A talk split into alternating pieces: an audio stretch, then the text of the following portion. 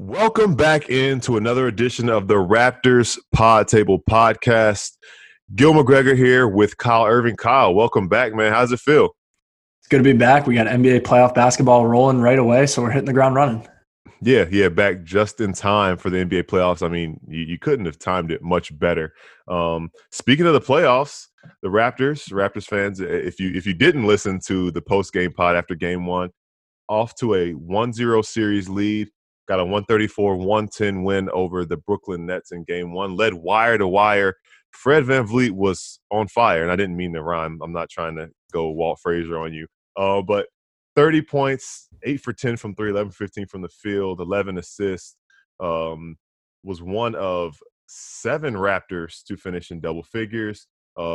Again, led by as many as 33 points. I think the Nets had fans sweating a little bit with their comeback, down by 9 going to the fourth quarter. But they took care of business for sure, Kyle. I don't know if you had any big takeaways from that game or anything that stood out to you from when you watched game one or what you saw from game one. Of course, it was a big takeaway. It was a Raptors game one in the first round of the NBA playoffs, and they actually won. I mean, they were going into this game 1-10 all time in game ones in the first round of the NBA playoffs. We know that last year, how could you forget Kyle Lowry scoring 0 points in their game one loss to the Magic? And, I mean, you never know what you're going to get out of the Raptors in round one, game one. It was a pleasant surprise to see them actually come out, fire and come out with some intensity. But I think they learned that from watching the Brooklyn Nets beat up on some teams in the seeding games, just from out-hustling them, just from playing a little bit harder, just from, exerting a little bit more effort than the teams they were going up against. Teams thought maybe, with all the guys they have out from injury and COVID and guys that didn't make it into the bubble, that maybe you can take a game off and still pick up an easy win. And I think the Raptors learned from those mistakes of other teams in the bubble. They came out gunning yesterday. Like you said, 134 points. That's a franchise record in game one. And anytime that the Raptors can come out and pick up that round one, game one win, I mean, it's so uncommon. It's only the second time in franchise history. They're getting out to a good start. And, I mean, that's exactly how they want to start the postseason. Like Fred VanVleet said, 1 down, 15 more to go. Yeah, I liked how you mentioned last year's game one and Kyle Lowry's performance specifically, because this past game one, you saw Kyle Lowry go 3 for 14, Pascal Siakam 4 for 13. And we didn't really talk much about Kyle Lowry's 3 for 14, but they talked a lot about Pascal Siakam going 4 for 13 in game one. And the focus, I think, shifts now to game two and can he bounce back and what that bounce back will look like. Something that Nick Nurse kind of hinted at was that he absorbed a lot of contact, which I think is a nice way of saying the refs kind of swallowed the whistle a couple times. Pascal even said, I need to finish some more, but he was playing through a lot of contact. And the Nets don't necessarily have as much size as they normally do with DeAndre Jordan not being there and Nick Claxton not being there, but they were playing very physical with Pascal. And I think that contributed to his being 4 for 13 from the field. Now, he went 9 for 9 from the free throw line, finished with 18 points. But I think that's one thing that we have as a thing to watch for in game two. How can Pascal Siakam bounce back and not putting too much stock into his performance in game one? So what do you see from him in game two? Well, first off, I think that seems to be a reoccurring trend so far in the playoffs. These budding superstars are starting to get a little upset that they're not getting those superstar calls, because we saw yesterday on Twitter, went a little viral, that Jason Tatum had been a little frustrated with not getting the superstar calls that he feels like he deserves. Now it seems like Pascal Siakam is kind of feeling the same way, that he's not getting that superstar treatment that he feels that he's starting to deserve. But like you said, I mean, we just got to see Pascal Siakam continue to get to the free throw line, because those are easy buckets. He went 9 for 9 yesterday, and that's really important. That's an easy way to bump up that point total. But I really want to see him start to get comfortable on offense. It seems like he's tense. It seems like he's tight. And it's been that way the entire time in the bubble so far. He's been struggling. He hasn't been shooting as efficiently as he normally does. And I don't know if that's because now that he's the number one guy, people have a little bit more footage on him from last year and that deep postseason run as he succeeded as the number 2 guy. And, I mean, you got to remember, that was one of the biggest questions going into the Raptors postseason last year. It was, can Pascal Siakam be the number 2 guy? And that was the number one question going into this season. Can he be the number 1 guy now? And you have to ask yourself that question again once it hits that postseason threshold. So it's really important to watch him, going forward in game two, especially right away.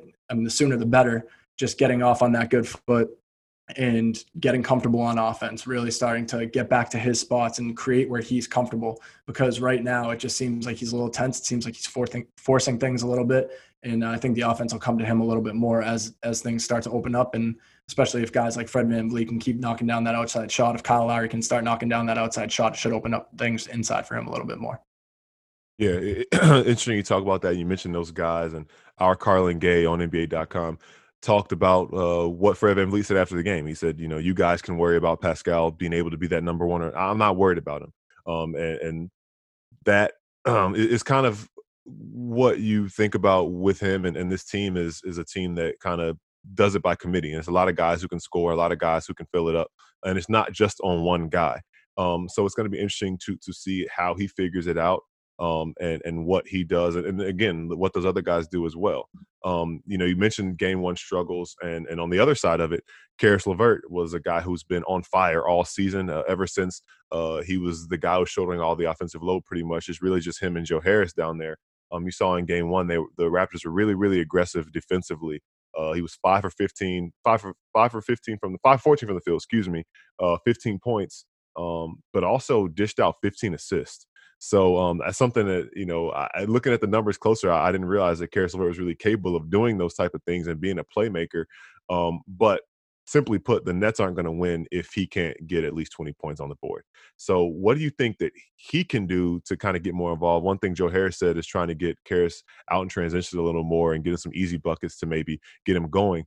But if the Raptors are going to be so aggressive guarding him, they've done a great job all season shutting down star players. What can Caris LeVert even do? I think to back you up a little bit, or to kind of revert back to what I just said about Pascal Siakam, I think the same goes for Caris LeVert right now. I mean, this is a guy who normally, if this team was at full strength, would be expected to be the number three option. But here we are, Caris LeVert is their number one option going into the postseason. And as impressive he's been as a scorer in the bubble and this season as a whole, I mean, he had that 50-point game against the Celtics, one of what, two or three people to have 50-point games this season. This guy can flat out score. But now that you're studying more game film on him, I mean, Nick Nurse is surrounding the Raptors' entire game plan on trying to stop Caris LeVert. That makes his life a lot tougher. And he acknowledged that, and you admit it, and you had wrote about that in your three things to watch for game two. He had talked about how he felt like the Raptors did a good job of attacking the traps, and they made things difficult for him once he tried to get into that lane where he likes to score. I mean, it's obviously encouraging that he was able to dish out a team-high 15 or a career-high 15 assists. And that's a really impressive number, and that's an impressive feat for a player like this who's still trying to figure out how to adapt to being the number one guy. But at the same time, that's not necessarily where the Nets need him. I mean, the Nets need him to score. If this team is going to keep up with the Raptors, they're going to need Caris LeVert to score more than he did, score more efficiently than he did. Obviously, they're going to be happy with him dishing out 15 assists, given the circumstances with how much attention was focused on him defensively, but they are going to need him to start scoring more. And also, as you mentioned in your three things to watch for game two, Joe Harris said it himself that they need to get him out in transition. And that's easier said than done against the Raptors because they're so good at, stopping teams from getting out in transition because they're so fast getting back on defense, and they have so many guys that can just pick up anywhere. They're not afraid about, who's matched up with who. They have five guys on the floor. They're comfortable switching on to just about anybody. So that makes that a little more difficult. But I think that is going to be something that's extremely important if Caris LeVert's going to get going in game two, getting out in transition and, just kind of seeing the ball go through the hoop a couple more times to get comfortable out there and start knocking down some more difficult shots.